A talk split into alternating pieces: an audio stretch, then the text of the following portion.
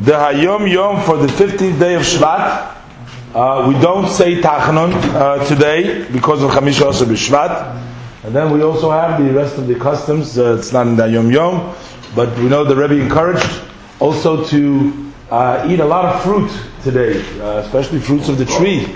And certainly if you make a Shechiyanu, to get a new fruit. In any event, uh, in a previous Hayom Yom, the Rebbe wrote already that the book Torah Or originally it was supposed to be printed all together, the five books on the uh, and uh, the other parts of the Torah Or, but the printing press was closed down by the government at the time, so that they only printed the first two uh, sections on Breishis and Shmois, and that's what became the Torah Or.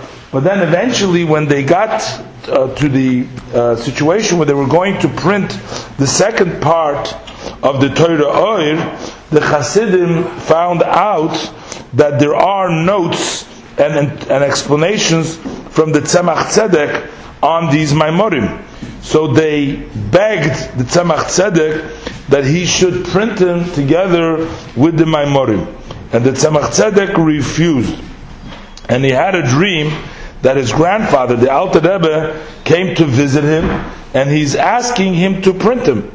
Still, he did not tell anybody about this. He hid this matter until also three of his sons uh, had the same dream, and they went and told it to their father.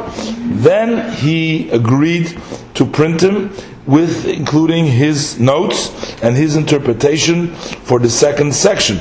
And then they named it with the name of Lakutei Torah. It is really the second chelik of the uh, Torah Or, but it is with the footnotes of the Tzemach Tzedek. But they, we don't have the footnotes of the Tzemach Tzedek and his interpretation on the part of the Torah Or, only on the part of the Lakutei Torah.